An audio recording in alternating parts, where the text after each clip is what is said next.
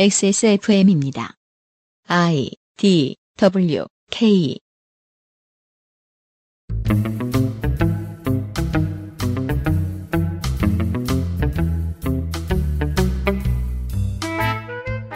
그것은 알기 싫다 특별 기획. 2020 국정감사 기록실. 정무위원회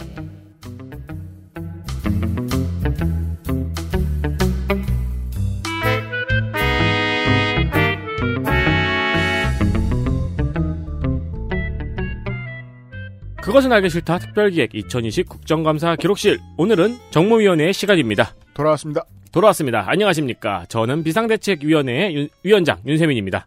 안녕하십니까 비상대책위원회의 간사 덕질 간사 홍성갑입니다. 유보장관입니다.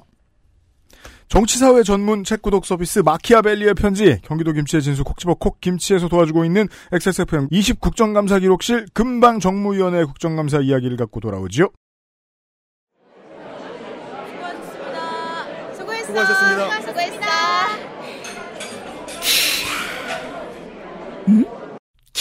야? 당신의 문 앞에 배송되는 정치 막 키야 벨리의 편지 선정위원이 선정한 이달의 책 독서의 깊이를 더해줄 가이드북 독서 모임과 강좌 할인권까지 저자와의 대화 특강도 준비되어 있어요 정치발전서 여기 있는 회전 초밥이라고요. 왜 막기만 먹어? 막 기? 당신의 문 앞에 배송되는 정치 막기? 아벨리의 편지. 선정위원이 선정한 이달의 책 독서의 깊이를 더해줄 가이드북 독서 모임과 강좌 할인권까지 극단적인 주장에 휘둘리지 않는데 도움을 드릴 수 있습니다. 정치발전소. 콕 집어 콕. 깔끔한 맛의 경기도 김치를 만들기 어려울 땐 콕 집어 콕. 오차 없이 지켜지는 절임 과정. 양념 배합, 저온 발효, 숙성 정부가 보증한 전통 식품 인증 업체예요 그러니까 김치가 생각날 땐 콕 집어 콕 정무위의 소관 내역은 간단치 않습니다. 국무조정실, 국무총리 비서실, 보훈처, 공정위, 금융위, 권익위에 속하는 사항이라 법에 정의되어 있고요. 소관부처는 청이나 부를 가를 수가 없습니다.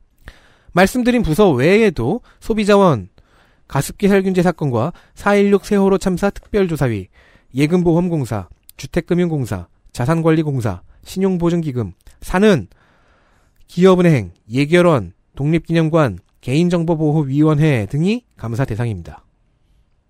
따지자면 행정부의 가장 높은 곳을 견제해야 하는 정문위의 정원은 24명, 여당 간사 경기 성남 분당을 김병욱 등 14명, 야당은 간사 충남 서산 태안 성일종 등 8명, 비교섭 2명은 정의당 비례 배진교, 국민의당 비례 권은희, 위원장 인천 남동을 윤관석입니다.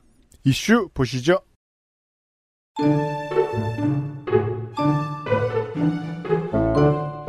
이슈 하나 김영란법 상향 국민의힘 이영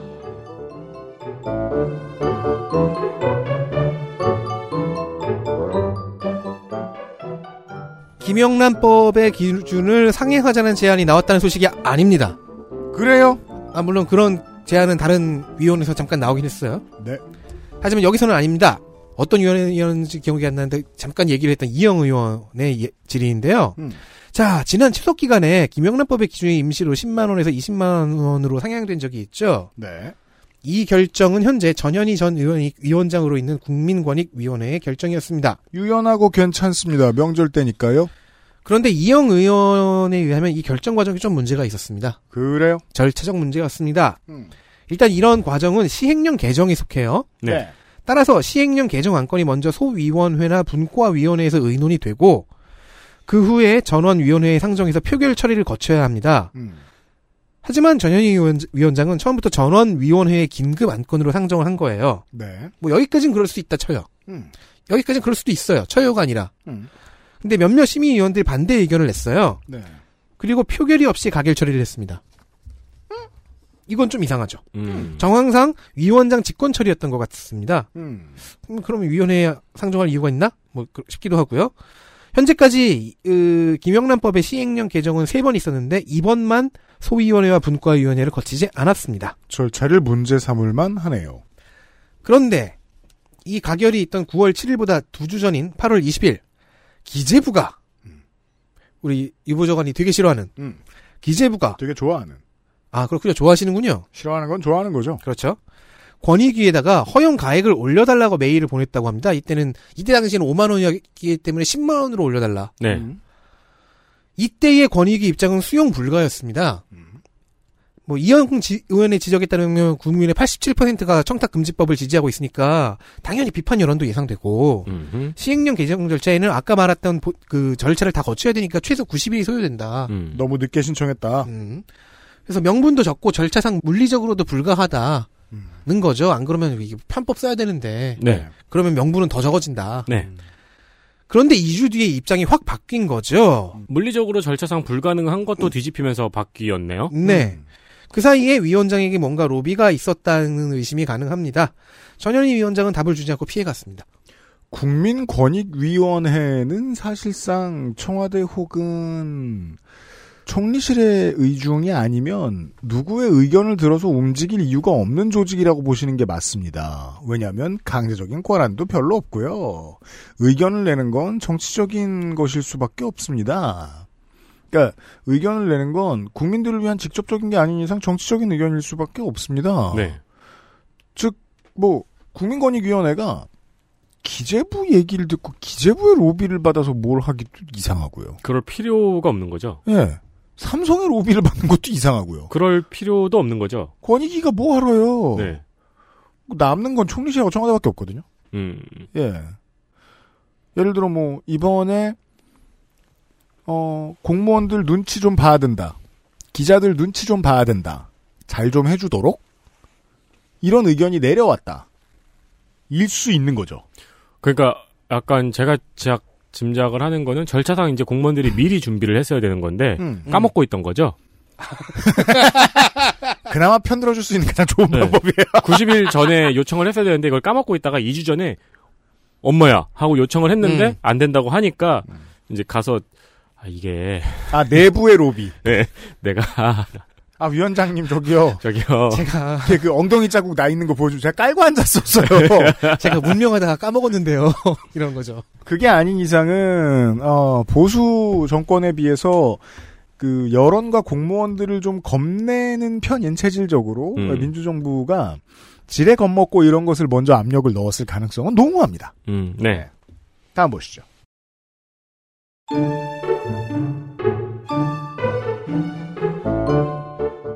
이슈 둘.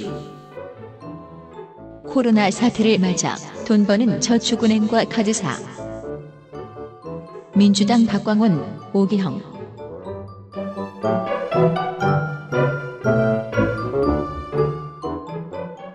올해 들어 카드사의 대출 안내 문자가 늘고 저축은행의 대출 잔액이 급증했다고 합니다. 어제는 우리가 청년들 이야기를 했는데요. 네. 네. 오늘은 이제 많은 사람들의 이야기죠. 음. 민주당의 박광원 의원은 빚 권하는 사회라고 표현을 하면서 근 5년간 카드로는 2016년 34조 원에서 42조 원으로 불어나고 카드론 문자 발송도 6억 9천만 건이 넘었으며 현금 서비스는 5억 건, 리볼빙은 2억 건이라고 지적했습니다. 현금 서비스 한 번인가 안 써봤나 하는 사람 입장에서는 저 5억 건은 대체 어떻게 된 건지 그렇죠.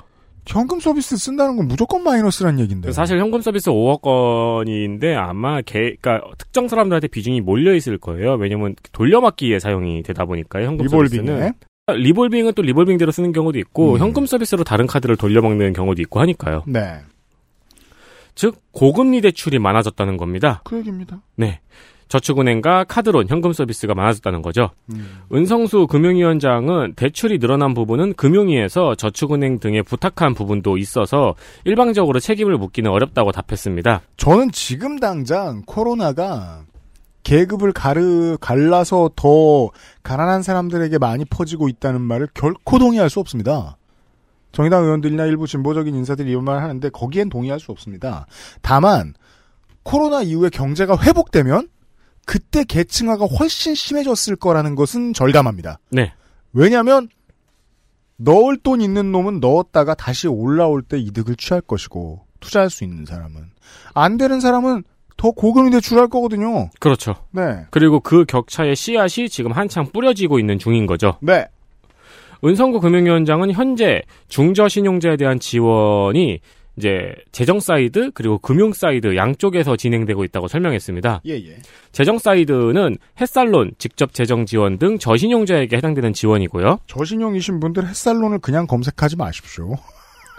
네, 이 대- 큰일 납니다. 그렇죠. 이 나는 이 햇살론 정체가 뭔가 싶었어요 한동안. 네. 맨날 스팸 메일, 스팸 문자로 오니까. 그러니까 뭐 다 다 사기 거의 다 사기입니다. 네. 그리고 아 요즘에는 정부 긴급 지원금이란 이름으로 사기가 날라오죠. 그니까 말이에요. 네. 금융 사이드는 각 금융사의 중금리 대출을 말하는 건데 어, 저신용자에 대한 지원이 활성화되지 못한 면이 있다고 답했습니다. 음. 박강원 의원은 또 금감원의 막대먹은 카드사가 막대한 그렇죠. 수익을 올리고 있는 부분을 지적했습니다. 원래 카드사가 막대한 수익을 올리면 안 돼요. 네, 근데 이 막대한 수익이 나는 원인이 문제인 거죠. 음. 코로나19 확산에 따라서 경기 침체를 막으려고 한국은행이 기준금리를 내렸죠. 음. 유동성 공급을 확대하기 위해서 네. 카드사는 이 상황에서 저금리로 돈을 빌려서 그 돈으로 고객들한테 높은 금리로 이익을 내고 있다는 지적입니다. 그러니까 낮은 기준금리를 쳐다보고 있고 총알이 제일 많은 존재? 금융사예요. 그렇죠. 사람들한테 더 쉽게 돌 줄 알았는데 금융사가 가져가서 이자를 안 내렸더라. 그게 원래 그러면은 원래 이제 경제 구조니까 그렇다고 쳐도 이 어마어마한 수익률은 문제가 됩니다. 그죠. 올 상반기에 7개의 전업카드사는 차입금 조달 비용으로 9,572억 원을 갖다 썼어요. 음. 이 돈으로 2조 5,562억 원의 수익을 올렸습니다. 250%를 남겼으면 이건 국가가 잘못한 거예요. 올해 1분기 수익률은 168.1%고 2분기의 수익률은 166%였습니다. 음. 코로나19로 인한 영향으로 저신용자들이 점점 대출의 늪에 빠지고 어, 카드사와 저축은행은 높은 수익을 거두고 있다는 지적이죠. 국가의 실책입니다. 네. 어, 민주당의 오기영 의원은 여기에 리볼빙의 이자율이 너무 높다는 것도 지적을 했습니다. 네. 카드 사용 결제액을 다음 달로 미루는 리볼빙은 이자가 높죠. 음. 네, 뭐 잘 관리하면 프랑스에서 박사도 되지만요. 잘 관리해야 돼요. 네, 김치도 못 먹으면서. 그렇죠. 오기영 의원은 리볼빙도 수수료가 이자인 사실상의 고금리 대출이라고 지적했습니다. 음. 실제 적용되는 리볼빙 수수료가 이제 결제성 리볼빙 이건 이제 신용카드로 뭐 긁었을 음. 때그 금액에 대한 리볼빙이 이자가 17.8% 그리고 대출성 리볼빙 이건 이제 현금 서비스를 이월시키는 이거를 대출성 리볼빙이라고 정의를 했는데 이 대출성 리볼빙의 수수료는 20.9%입니다. 네. 그러니까 빚으로 치면 엄청나게 높은 이자인 거죠. 그니까요. 그때는 이 정도까지는 아니었겠지만 그럼 홍소라는 어떻게 살아남은 거야? 20.9%였어도 리볼빙이 만 원이면 만 이천 원이잖아요. 아 그렇구나. 프랑스 바퀴벌레들하고 잘 버텼죠. 금융위원장은 리볼빙 서비스를 포함해서 주요 업권별로 가계대출에 대한 주요한 상품들의 금리 체계를 다시 한번 일괄적으로 점검하겠다고 답변했습니다. 그렇습니다. 어, 성의 없는 답이라고 생각합니다. 네. 다시 한번 말씀드리겠는데요. 그 이걸 중요시하게 여겨야 됩니다. 금리가 낮아지면 기준금리를 낮추면 국가는 무조건 서민 경제에 도움이 된다는 식으로 말합니다. 하지만 1금융권은 예금 있는 사람들에게 이자를 덜 주고 2금융권은 2금융권은 똑같은 이자를 주면서 돈을 빌려줍니다. 보통 서민을 더 옥죄는 방식으로 금융권이 이것을 활용합니다. 네. 금융권에 대한 감독을 똑바로 안 하고 기준금리를 낮추면 가난한 사람들은 더 가난해집니다. 기재부가 한국은행이 책임져야 됩니다. 우리가 말씀드리는 순간 성가바 미시간 역전했습니다. 음흠. 내가 뭐래 내 말 참 내가 내가 플러스 마이너스 1로 지난 총선을 맞춘 사람이야. 유펠레가 이렇게 얘기하지만 아예 게임이 되게 하려고 내가 반대를 선택한 거지. 다음 보시죠.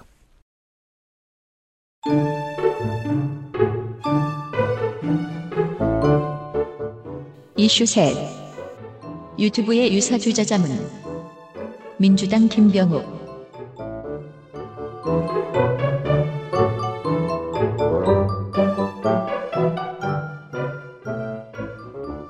네, 김병욱 민주당의 김병욱 의원입니다. 아 우리 저 옆 동네에 김병관이 떨어졌으니까 일을 두 배로 해야죠. 그러니까요, 이 헷갈리실 수 있는데요. 국민의힘의 김병욱 의원은 포항의 초선 의원이고요. 분당 갑의 김병관 의원은 돈이 겁나 많은 사람이고요. 아 그만 좀 해. 그 사람은 그만 이제 의원이 아니고요. 의원이 아니죠. 네. 그리고 김, 그 민주당의 김병욱 의원은 성남의 재선 의원이고 두 사람은 띠동갑으로 김병 이쪽 김병욱 의원이 파란색 김병욱 의원이 좀 더 나이가 많습니다. 네. 띠동갑 65년생과 77년생이더라고요. 음. 아 그리고요 저는 이번 국정감사를 조사하면서 굉장히 많은 유튜브 영상을 봤고요. 저 저기 국정감사 조사하면서 음, 프리미어 계정인데 음. 일부러 프리미어 계정 로그아웃해서 봤어요. 왜요? 프리미어 계정 알고리즘이 너무 망가져서. 아, 그래요? 프리미엄 하면 그러니까 어떻게 해요? 어떻게 됐는데? 아니 아니 그러니까 제가 프리미어 계정 알고리즘을 제가 오랫동안 갈고 닦아놔서 음. 전 아. 이제 검색을 안 하고 마우스만으로도 제가 원하는 동영상을 찾을 수 있거든요. 아, 그렇군요. 네, 근데 여기에 국정감사를 잔뜩 보면은 아, 다른 계정 부계 파야겠네. 네, 그래서 다그 로고 좋은 상식이에요. 청취자 여러분, 업무용 그, 저 유튜브 계정 따로 파야 됩니다. 네, 그래서 예. 나도 그럴 거. 로그아웃하고 봤어요.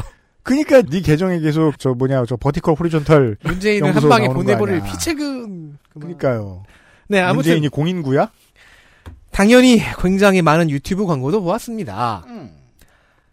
단골처럼 나오는 광고들은 이제 도입부를 외울 지경인데요. 네. 그런데 가끔 주식 종목을 해설하는 채널의 광고가 나오곤 해요. 음, 가끔이지만 나와요. 음. 이제는 추천 동영상에 주식 추천을 하는 계정의 동영상도 뜨곤 합니다. 심지어 그런 채널에서 미국 대선에 가능한 경우의 수를 해설하는 라이브 방송까지 하는 걸 봤습니다. 토토인가? 아니 옆에 미국 대선 관, 뭐, 관련주 어쩌고 저쩌고. 네. 음.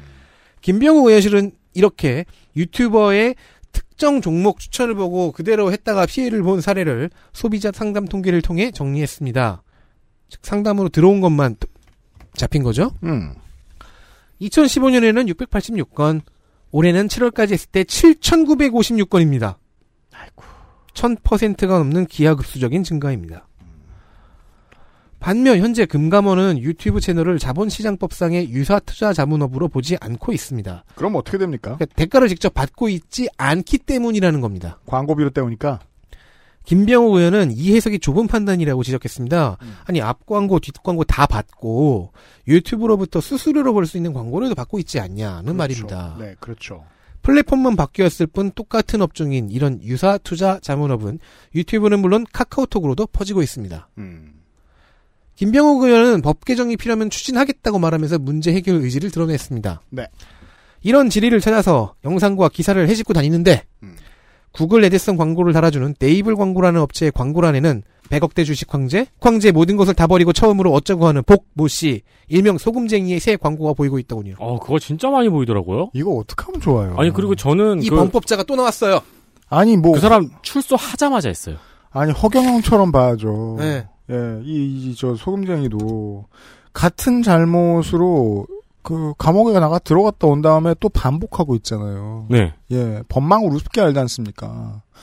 우리가, 저, 민노 씨 편집장하고 다뤘던 그 보험 사기범 있죠? 그 친구도 출소하면 또 할걸요? 그럴걸요? 전 그렇게 생각합니다. 네. 그 그리고 저는 그 관련된 정보를 검색하는 것도 없는데 음, 그분 얼굴이 계속 나오더라고요. 그 유료인 거죠. 북에 파야 돼.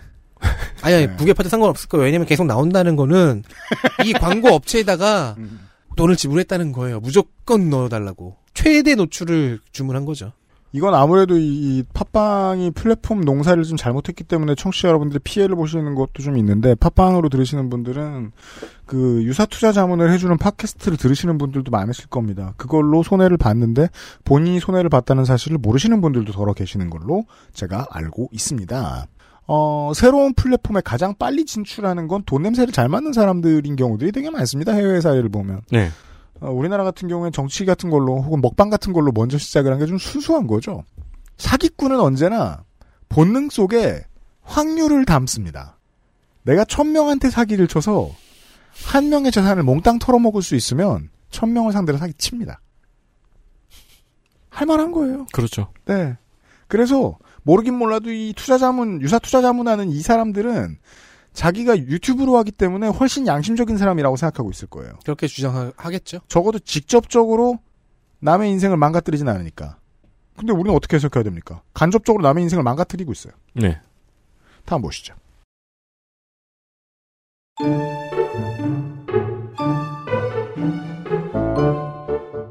이슈 넷 늘어나는 가계 대출 민주당 오기형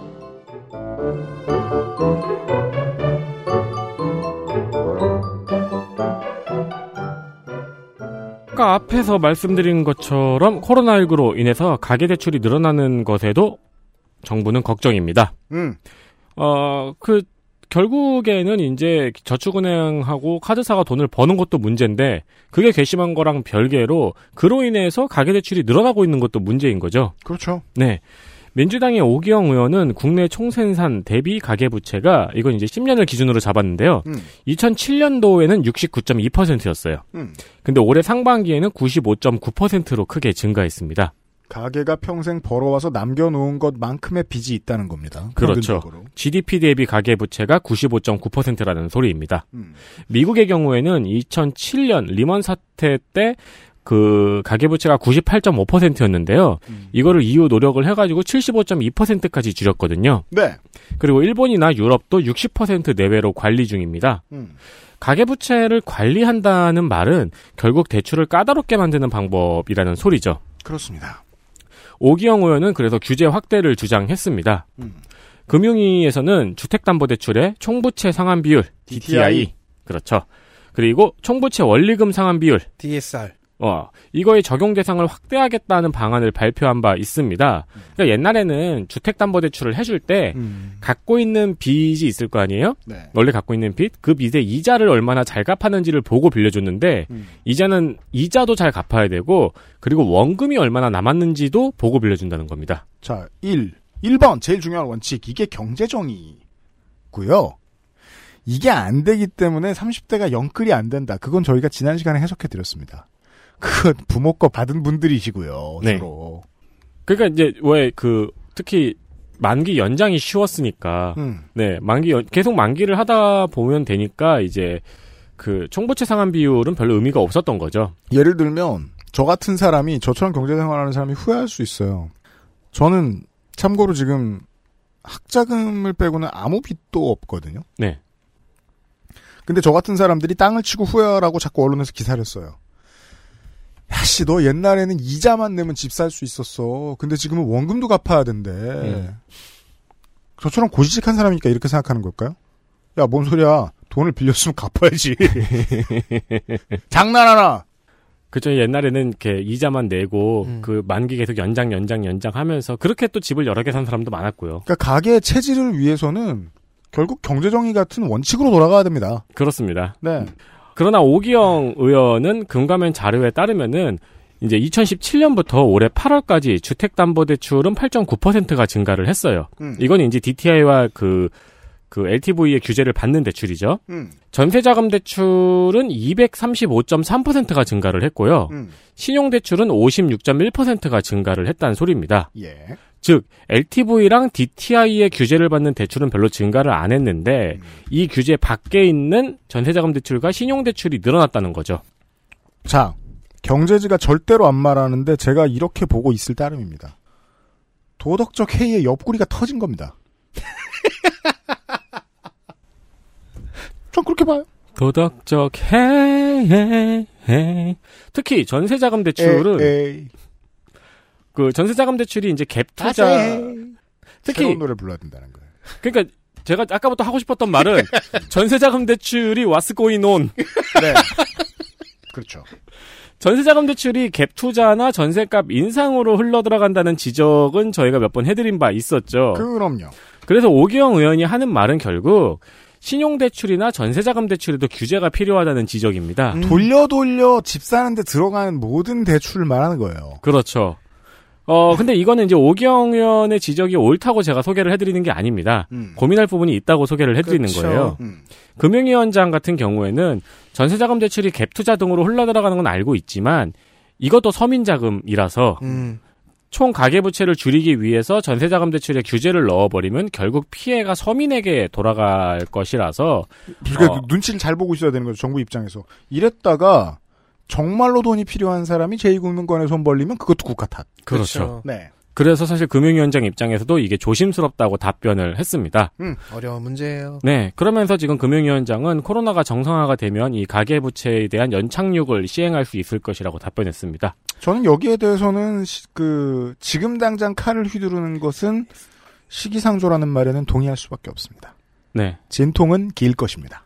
이거 외에도 이제 지금 이 연착륙, 그러니까 가계부채가 이제 증가하고 있어가지고 이 연착륙의 방안으로 금융위에서 만기를 연장해 줬잖아요. 대출 만기를. 네. 이제 그걸 가지고 또 이제 금융 이제 부채 시장 이게 부실 대출이 많아지는 거 아니냐, 음. 금융시장이 전체적으로 허, 허약해지는 거 아니냐라는 지적도 있었는데 맞습니다. 금융위원장 입장은 지금은 그런 말을 할 때가 아니다. 네. 였습니다. 다음 보시죠. 고물상이요.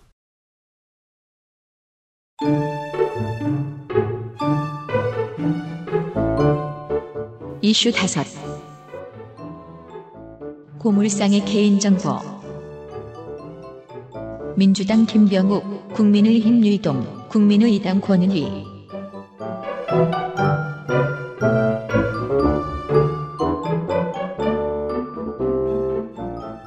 금년 8월에 중앙행정기관 목록에 신참이 들어왔습니다. 뭔데이에. 개인정보보호위원회 그렇습니다. 그리하여 정무위의 감사 기간이 하나 더 늘었어요. 위원장은 윤종인. 원래는 참여정부 때 구상이 처음 됐고요. 2011년 12월에 창설되었다가 금년 8월에 총리 소속 장관급 기관으로 격상이 된 거죠. 네. 사실 우리 일- 우리의 역사에서 이 개인정보보호위원회의 중요성은 급속하게 확장이 됐죠. 그렇죠. 그러니까 우리가 이제 10년 전에 막 그 옥션과 네이트닷컴 이런 데의 개인정보 유출 피해 이때 너무 충격을 받아서 그 숫자와 규모에 네. 막 일면을 뒤덮고 그랬어요. 네. 그 다음부터는 너무 빈번해져가지고 사람들이 신경도 안 쓰죠. 그렇죠. 그러니까 그동안 국민들의 심지어 박근혜 대통령 대리에 개인정보까지 팔려 나갈 동안 이 위원회가 뭘 했는지는 잘 모르겠지만 이게 애초- 우리가 지난 회기에 그게 누구였죠? 진선미 의원이었나요? 이재정 의원이었나요? 이재정 그 의원 앞에서 그 저 장관 민번 알아내기 네. 네. 시연했었잖아요. 네. 네. 아무튼 이번 팬데믹에서는 역할을 많이 해야 합니다. 확진자 동선 파악과 방역을 위해서 개인 정보가 많이 오가고 있기 때문이지요. 그렇습니다. 권은희 의원은 요즘 개인정보가 과잉 수집되고 있음을 지적했습니다. 확진자 2만 3천 명의 동선 확인을 위해서 수집한 개인정보가 230만 건이기 때문입니다. 물론 이 국민의당이니까 색안경을 끼고 보는 측면도 좀 있는데 음. 국민의당은 반정치적인 아젠다가 전문이죠. 뭐 좀 하려고 그러면 정치를 혐오하게 만들려고 하는 소리를 하니까 국민의당 소속 정치인들은 그렇게 들릴 수도 있는데 이유는 봅시다. 그리고 옆에서 유이동 의원은 음, 국민의힘 유의동 의원은 지자체가 정보를 이제 주고 받을 거 아닙니까? 음. 그때 역학적으로 연관성이 낮은 개인 정보도 포함되어 있으니까 이걸 삭제할 수 있는 수단을 행정적 수단을 찾아야 한다고 강변을 했습니다. 그렇죠. 음, 확실하게 처리하고 있느냐? 음, 왜냐하면 사실은 도시괴담이 아닌 실제로 있는 피해들이 나오잖아요. 이것을 이용해서 코로나19 때문에 역학조사하라고 써준 건데 동네 홍보에 쓴다거나 아니면 그거 가지고 최악은 막 스토킹을 네, 한다거나 스토킹을 그걸 하고. 가지고 네. 예 이런 피해 사례들은 빈번하게 들을 수 있잖아요. 네. 김병욱 의원실은 증거도 가져왔습니다. 오 그래요? 고물상을 뒤져서 파쇄되지 않은 수기 출입 명부를 찾아서 사진을 찍어온 것이죠. 어이고. 와 보좌관 누굽니까? 그 월급 받아가면서 이 개인정보 문서에 대해서는 지자체와 연계해서 파쇄 절차를 지원하는 방안을 제안했습니다. 네 모든 점포가 파쇄기를 놓고 쓸 수가 없으니까요. 그렇잖아요. 식당이 갑자기 코로나19 때문에 파쇄기를 갖다 놓을 수는 없어요. 음, 그렇죠. 참고로 어, 이상의 내용을 보도하는 기사를 검색하면요. 대다수는 연합뉴스와 그 우라카이 기사들입니다. 아, 우리나라 언론의 구성 대다수 아니에요, 이게. 연합뉴스와 그 우라카이들. 그런데요. 서울경제 박동희 기사가 우라카이 해간 기사는 조금 이상합니다. 어떤데요? 유이동 의원 얘기를 전하는 후 그 다음에 권은희 의원의 질의 내용을 전하는데 같은 당이라고 적었어요. 너 이거 굳이 얘기 안 해도 되는데 사람을 조리를 돌리냐. 연합뉴스 기사와 다른 우라카이 기사들은 국민의당이라고 표기했는데 말입니다. 원래 우라카이 반복되면 변색과 오염이 있잖아요. 아니요, 서울경제 기사만 이래요. 이건 아무도 우라카이 가지 않은 거죠. 그래서 제가 다 검색에 걸리는 기사들은 다 찾아봤어요. 전부 다 국민의당이라고 표기하고 오직 서울경제 박동휘 기자만 같은 당이라고 적었습니다. 유이동 의원은 국민의힘, 권인희 의원은 국민의당입니다. 박동희 기자는 국민의당이 있는지 모르는 거죠. 뭔가 알고 있는 거죠. 아, 합당할 것이다. 양당 간의 거래에 대해서 어, 혼자 알고 있는 거죠. 퍽이나. 기사 기사에 막 그런 암시 같은 거 넣는 거예요. 그러니까 퍽이나 퍽큐.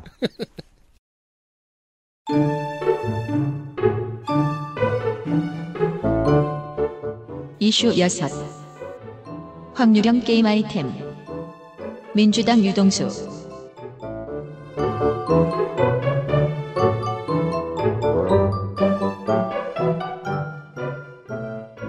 정무위에서 확률형 게임 아이템에 대한 이야기가 나왔습니다. 네.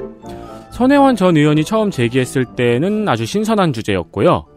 이후 국정감사에서 종종 나오는 문제죠. 네. 국정감사에서 종종 나오는 문제라는 거는 예를 들어 뭐 병역 비리라든가 음. 공익 제보자에 대한 보호가 미흡하다든가 아니면 산재라든가. 그렇죠. 뭐 방산 비리라든가 이렇게 음. 우리 사회에 고질적인 문제가 나오는 건데 이제는 확률형 게임 아이템에 대한 것도 인기. 그렇죠. 이것도 마치 우리 사이에 고질적인 문제인 것처럼 자주 나오는 주제가 됐습니다. 단골.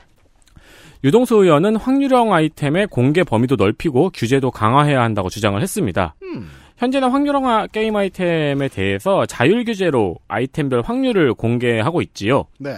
언젠가부터 게임하는데 이게 보이는 게임들이 있더라고요. 그렇죠. 네. 다만 유동수 의원은 이게 잘 지- 다만 게임 회사들은 싫은데 하는 거예요. 음, 네. 왜냐하면 대놓고 0.0001 이렇게 쓰면 사람들이 숫자로 보면 갑자기 정신 세계가 맨 정신으로 딱 돌아오기 때문에 현타가 파고죠. 안 사. 그렇죠. 하게 돼요. 왜냐하면 1%짜리는 100번 긁은들 나오는 줄 아십니까? 100번 긁어도 100분의 1 100번 긁은 거예요.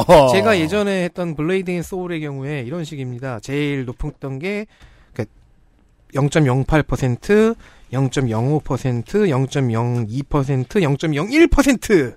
그렇죠. 내가 이랬던 게임을 해, 왜?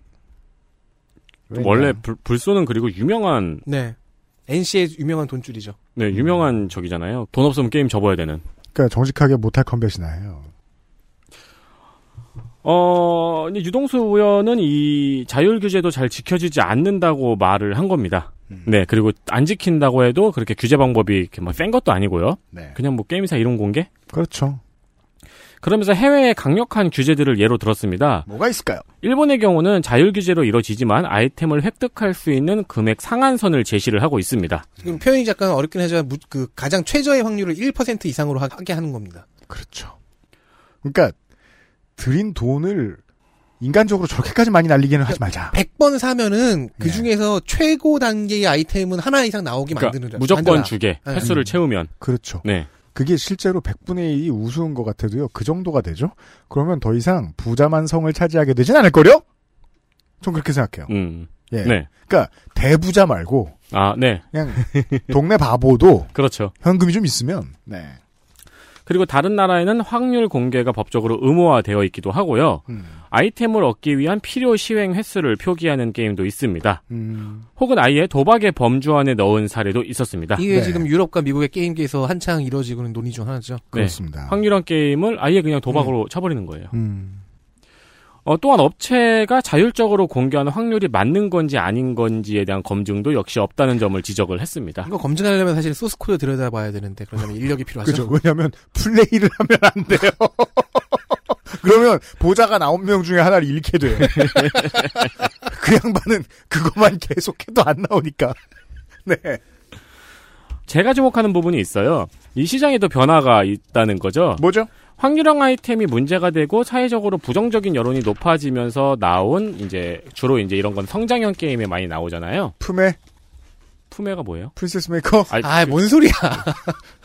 아니에요. 네. 그냥 늙은 척 해봤어요. 천, 천마총에 그려져 있는 게임을. 저도 봤어요. 경주 갔다.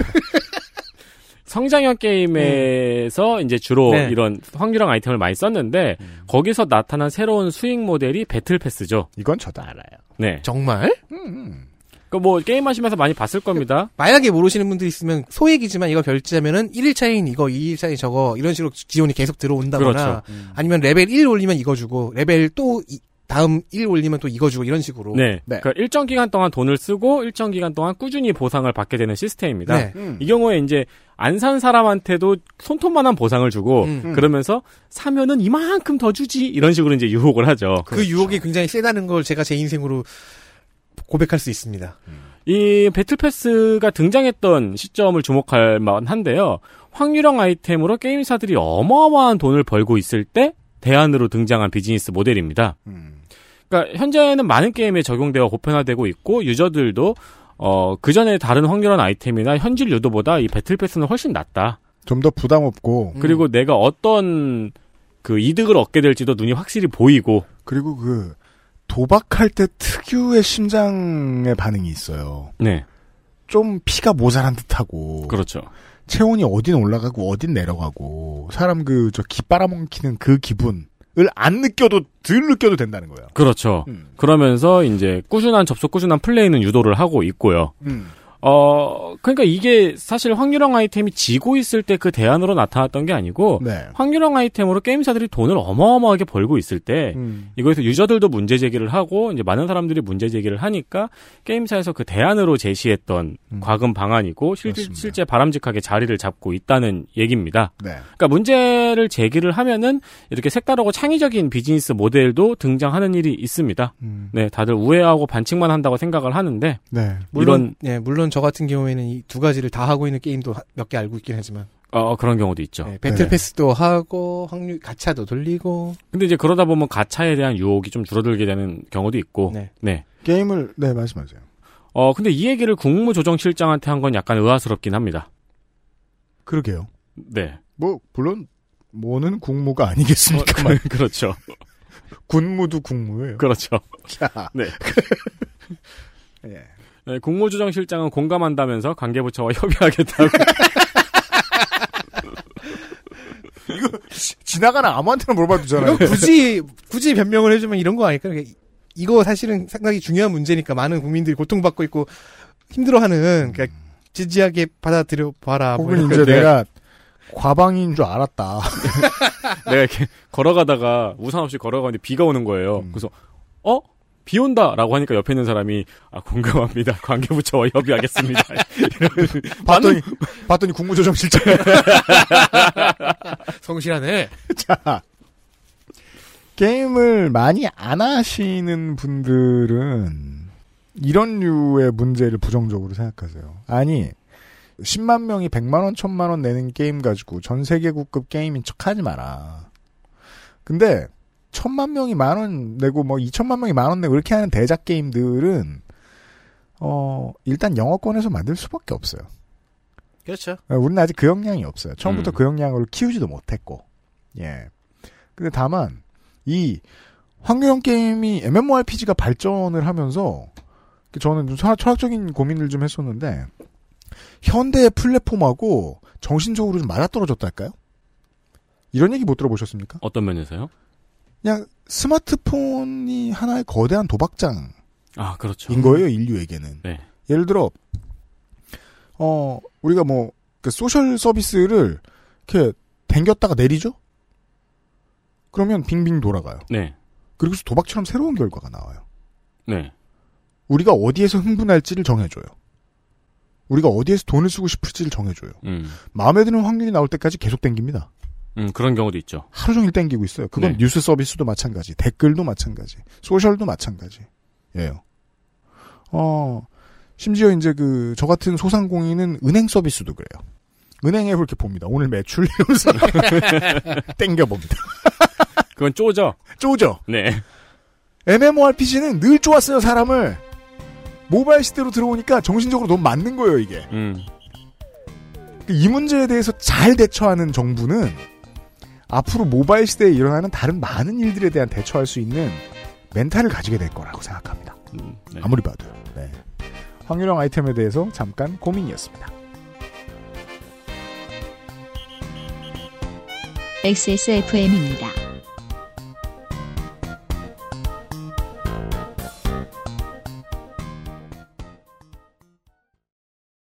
콕 집어 콕. 식구가 많아도 나 혼자 살아도 김치는 콕 집어 콕. 시원한 백김치, 감칠맛의 갓김치, 아삭한 총각김치. 무게도 포장도 원하는 만큼 다양해요. 그러니까 김치가 생각날 땐 콕 집어 콕. 매달 집으로 배송되는 이달의 책. 독서의 깊이를 더해줄 가이드북, 특강, 독서 모임, 강좌 할인권까지 정치발전소가 제공하는 정치사회 전문 책 구독 서비스 마키아벨리의 편지 액세스몰과 정치발전소에서 구독하실 수 있습니다. 기가 새하는 장면. 과방위도 아닌데 구글 얘기를 또 여러 번 하네요. 장면 하나. 구글의 창업 모토. 이놈의 정무위는 국감 기간 동안 고성이나 파행이 한 번도 없었습니다. 네. 윤세민 위원장이 어떤 걸 찾아왔는지는 모르겠지만 저는 너무 힘들었습니다. 네. 구글의 인앱 결제 수수료 30% 인상권이 정무위에서도 이슈였습니다. 네. 이영 의원이 이걸 다뤘는데 음. 정무위에 출석한 임재현 구글 코리아 전무에게 구글의 창업 모토를 물었습니다. 미리 말씀드리자면 저는 고작 이 정도가 제 한계였습니다. 네, 창업 초기부터 지금까지 여전히 저희는 전 세계의 정보를 조직화해서 아니, 그러니까 모토, 그냥 모토. 아, Don't be evil 말씀이십니까? 네, Don't be 네. evil인데요. 제가 봤을 때는 must be evil이 되려고 하는 것 같습니다. 청취자께 이, 이불이 된다고요? 청취자께 죄송합니다. 윤세민 위원장에게 희망을 걸어보겠습니다. 전 세계를 덮는 이불이 되긴 했죠. 그건 그 구글 코리아 말고 그 빨리 넘어가. 이부자리 전무한테 물어봐야 되는. 넘어가자고. 알았어요. 음, 저의 실패 기록입니다. 망이 되었죠. 재미없네요. 네, 다음 보시죠. 장면 둘. 국감장 구글의 이응. 디귿. 민주당의 민영배 의원은 국감장에서 구글을 열고 이응 디귿을 검색했습니다. 음, 예상 같아선 우동, 율동, 영덕 같은 게 나올 것 같은데 그러게요. 실제로는 이미지창에 야동 관련 이미지가 나왔습니다. 그 제가 이거 그 비슷한 기사를 보고 몇 년 전에 궁금해서 거의 모든 자음으로 검색해 봤거든요. 네. 다 야 한 거예요. 궁금해서 모음으로 검색해 봤거든요. 네. 다 야 한 거예요. 아니 이게 뭐야 이 굶주린 것들아. 어, 그 생각은 다른 자음으로 검색할 생각을 안 해봤네요. 그 정말 거의 모든 자음으로 그런 게 나왔고요. 지금은 어떤지 모르겠습니다. 몇 년 전에 봤기 때문에 저는 그래서 이게 포르노를 정식 유통할 수 없게 만드는 억압이 있는 모든 아시아 국가에서 동일한 트렌드일까? 궁금했어요. 음, 근데 많이 조사해 볼 수는 없었죠. 다른 나라 말을 잘 모르니까. 네. 그래서 다른 나라 말을 한 글자씩 띄워서 검색해 봤어요. 네. 실제로 그런 추세가 없진 않아요. 아, 그래요. 아시아의 다른 문자들을 좀 써봤습니다. 비슷한 경우들이 더러 있었어요. 음. 예. 아시아를 벗어나면 이런 일은 적더군요. 그, 이건 제가 이제 그래서 혹시 민형배 의원이 구글 아이디로 평소에 야한 걸 많이 검색한 게 아닐까. 그러니까 네가 보던 게 문제 아니냐? 그래서 저도 크롬 로그아웃을 한번 해봤어요. 성인 인증이 안 돼 있는 상태에서. 음. 근데 그래도 똑같더라고요. 궁금할 땐 중립적인 뭐 PC방 기계나 뭐 이런 걸 한번 써봐줘도 좋고요. 네, 아니 저는 아예 게스트 모드로 들어가기도 했고 막 음. secret 모드로도 해보고 했었거든요. 네. 쿠키도 지워보고. 네, 음. 쿠키도 지 근데 똑같은 결과가 나오더라고요. 음.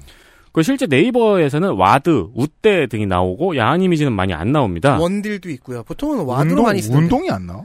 아무튼. 운동 같은 게 보통은 와드와 원딜로 많이 써요. 게임 쪽에서. 와드나 옷 때문에 이해를 하겠는데. 아니 근데 다음에서는 또 와드로 많이 나오는데 와드가 또 야한 자료에 와드 박는다는 표현으로 아, 그렇지, 똑같이 그렇지, 야한 자료가 나오더라고요. 아. 다음에서는 그런 방 그렇게도 되는구나. 난리가 났어요. 개판 막 난장이 났어요. 그러니까 물론 뭐 저는 이게 아시아를 무시하려고 한 말은 아닙니다. 우리의 유명한 격언이 있잖아요. 검색 결과를 정돈하지 않으면 1위는 섹스다. 1위는 섹스다. 인류의 어쩔 수 없는 문제인가 봐요. 네. administrator는 있어야 된다는 겁니다. 그렇죠. 어, 그래서 이제 구글 코리아 임재원 전무에게 이걸 따졌습니다. 음. 어, 임재원 전무는 알고리즘 개선에 노력하겠다고 답했습니다. 음. 네. 근데 구글은 좀 문제가 실제로 있기는 해요. 음. 제가 문체위를 조사를 할 때 문체위를 검색을 하잖아요. 네. 자꾸 성인 인증을 하라 그래요. 이게 페이스북도 마찬가지고 뒤에 두 그, 글자 때문에. 네. 어, 그래서 신기해서 다 해봤는데 구글만 그래요. 영향력이 적은 문화권, 어, 1세계가 보았을 때 좀 멀다고 생각하는 문화권, 이런 곳들을 특히나 검색 정도는 잘 안 해주고 차별이 심합니다. 이 큰 업체들이 더더욱 그렇습니다. 음. 네. 다음 보시죠. 장면 셋. 카메라가 꺼지고 난 뒤. 네, 정무위 고성 파행 없었다고 했지만 고성 장면이 딱 하나 있었습니다. 음. 다만 의원들 간의 고성이 아니라 의원과 증인 간의 싸움이었습니다. 어, 그것도 좋아요. 10월 8일 오전 11시 9분경에는 세상 쓸모없는 포토 기사가 하나 올라온 게 있었습니다. 뭡니까? 이데일리의 국정감사 인사하는 조성욱 박용진이라는 포토 기사에는 음. 팬데믹 시즌에 어울리게 주먹 인사를 하는 박용진 의원과 조성욱 공정거래위원장의 사진이 있습니다. 어, 마스크 너머로 둘이 웃고 있어요. 음. 어, 사이가 훈훈해 보입니다. 음. 하지만 몇 시간 후 두 사람의 관계는 파행을 맞게 됩니다. 보죠. 박용진 의원은 조성욱 위원장이 한화 사회이사였다는 경력을 지적하면서 공정위가 5년 동안 조사해왔던 한화그룹의 일감 몰아주기를 무혐의 처리한 것과 연관이 있는 것 아니냐는 의혹을 제기했습니다. 음. 그리고 전임 공정위원장들이 여기저기 사회이사로 가 있는 것 때문에도 뭐 이런 의심을 한 것이고요. 네. 이에 조성욱 위원장은 진심으로 화를 내면서 조목조목 항변했습니다. 자신은 그때 독립적 사회이사로 들어간 것이고 하나의 지배구조와 내부 통제 시스템을 개선하는데 일조하는 활동을 했다. 나는 여기 와서 심의광장에 개입을 안 했고 사건 논의 중에는 심의위에 참석도 안 했다. 이런 의혹 제기는 굉장히 모욕적이다라고 분노를 했습니다. 음. 그렇게 충돌을 하던 두 사람 사안회를 하고 카메라가 꺼지자 서로 고성을 지르며 충돌을 했다고 합니다. 결국 정무위원장인 윤관석 의원이 나서서 말렸습니다. 대체 왜 방송 중계가 꺼진 걸까요? 산회했으니까 뭐. 가장 중요한 장면을 확보하지 못했습니다. 네. 결국 그 장소에 있던 사람들만 장면을 확인할 수 있었습니다. 아깝습니다. 아, 덕질 간사의 의도는 계속 그거군요. 장면을 못 건졌다는 본인의 변명. 그러니까 이런 일이 없게 하려면요, 저희를 국회 출입 기자로 만들어 주세요. 그러니까 XSAM 그러니까 뭐 어, experience special advanced magazine 같은 거를 이제 딱 설립을 해서 advanced magazine 저희들을 거기 직원으로 넣은 다음에 근데 그래도 안 돼요. 그러려면 위원회 숫자만큼의 인간이 필요하거든요. 그러니까요. 아 그렇구나. 네가 홍희 장군이야? 대충 뭐 세 명만 채워가지고 우라카이게 다 돌리면 되지 않나 싶었지. 네. 아무튼 그렇습니다. 그거 이루는 때쯤 되면 전 죽지 않을까 싶어요. 너무 오래 걸릴 것 같아요. 인터넷 지면 사업도 한번 해보시라. 아우, 진짜. 그거 사실 생각해 본 적도 있다? 근데 이거는 근데 너무 동네 양아치 같아요. 아 그리고 이거는 그 수익 모델 만들기가 되게 애매해요. 사업자가 생각 안 해보는 사업이 어딨어요. 예, 그리고 수익은 이 수익에서 충당해도 되는데, 너무 그, 걔 그, 나 기자인데요 하고 다니는 건달 이 되는 듯한 기분이 들어서 꺼림칙했어요. 물론 뭐, 시도해 볼 수도 있을 텐데. 그리고 멤버를 잘 잡아야 돼, 잘 만들어야 돼서. 알겠습니다. 너는 안 씁니다. 날 쏘야 내가 여기를 어, 출, 출입을 해서 어, 이런 거를 카메라 꺼졌을 때 이걸 다 녹음 녹화를 하고 뭐, 당신? 나이지리아 시끼가! 마지막 장면 보시죠. 장면 넷 독립운동사의 각주가 소설책 네, 이 문제는 사실 아직 진위가 확인되지 않은 부분입니다. 뭡니까? 장면을 못 찾는 건 저도 똑같죠. 저희가 실패한 기록들이죠.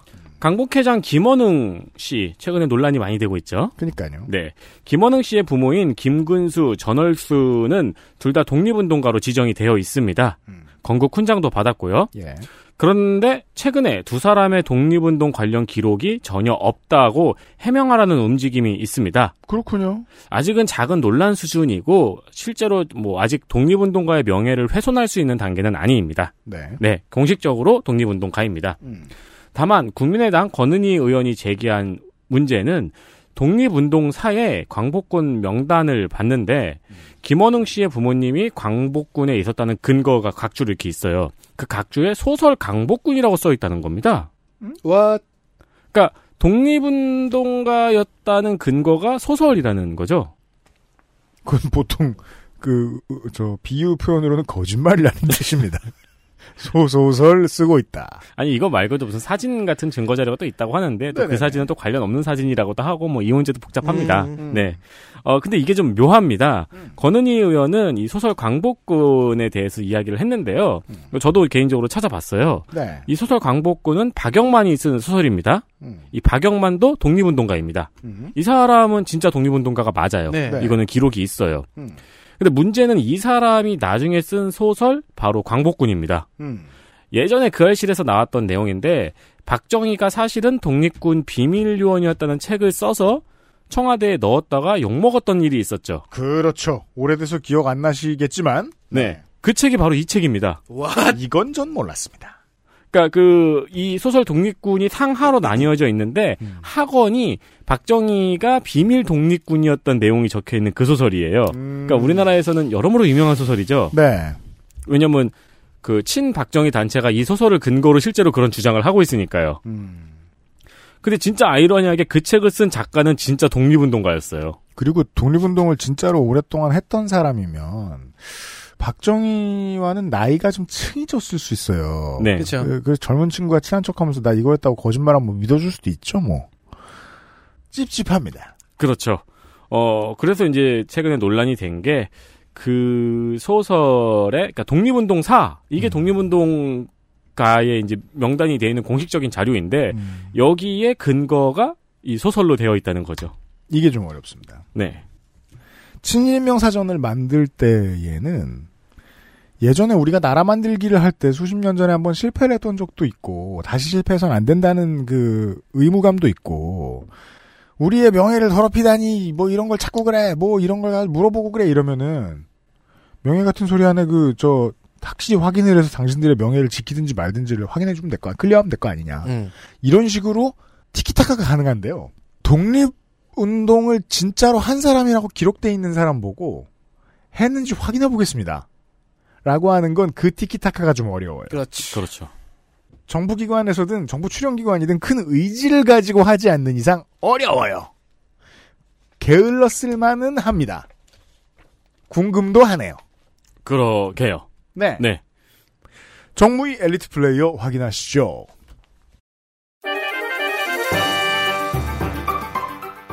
정무위원회 엘리트 플레이어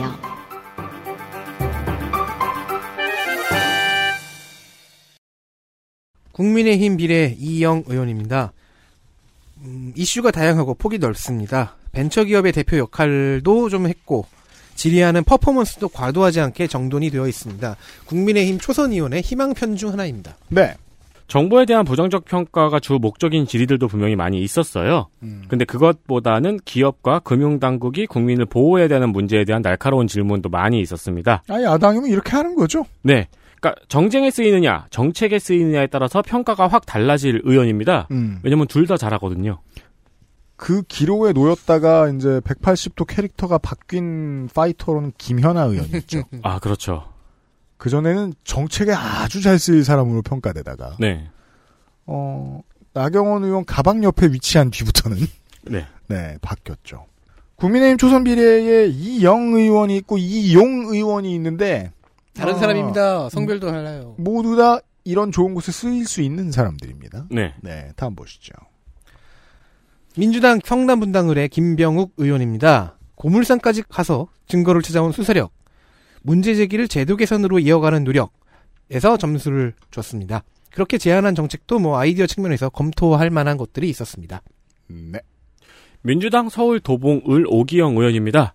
어, 잘 눈에 띄진 않는데 제가 채택한 이유는 정부 정책 때문에 국민이 받을 수 있는 피해와 우려를 세심하게 잘 찾아냈기 때문입니다. 네, 고민을 좀 길게 한 흔적이 있다. 민주당 인천 계양을의 유동수 의원입니다. 김병욱 의원과 비슷하게 그 이슈의 끝을 되도록 정책 제안으로 끌고 갑니다. 그러고 보니까 작년 국감 방송에서도 비슷한 이유로 칭찬을 했더군요. 음흠. 끝으로 민주당 서울 강북을 박용진 의원입니다. 좀 뭐 디폴트 능력치 이상 빼놓기가 좀 어렵습니다. 이제. 음. 어, 근데 제가 올해 기대가 좀 컸어요. 아, 그러니까 아. 저도 그래가지고 그 박용진 의원이 다뤘던 이슈를 못 다뤘는데 음, 그리고 싸운 것도 있고. 음. 예, 기대보다는 조금 음. 실망스러웠는데 그래도 어쨌든 간에 기본적으로 네 특히 올해는 현대와 삼성을 팼습니다. 음. 특히 현대 코나 전기차의 리콜 확답을 국정감사장에서 받아냈죠. 현대는 10월에 그거 말고도 많은 차를 리콜하기로 결정합니다. 대한민국 같은 자동차 생산 대국은 국회의 역할이 중요합니다. 그래서 그렇습니다. 네. 네. 여기까지 하죠. 아, 안 다루고자 하면 아무것도 안 할 수 있고 다루고자 하면 뭐든 다룰 수 있는 정무위 시간이었습니다.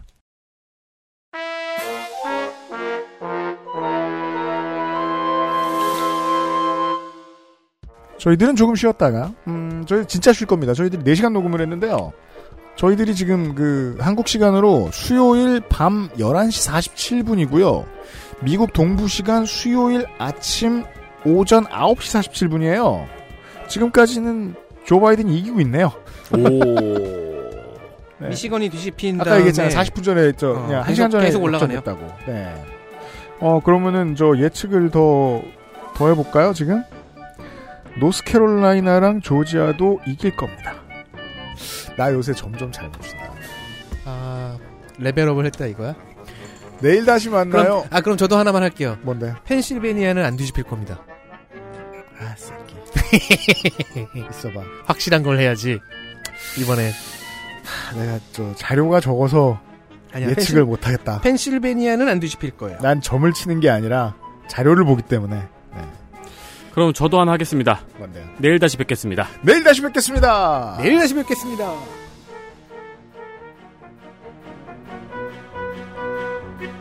XSFM입니다. I D W K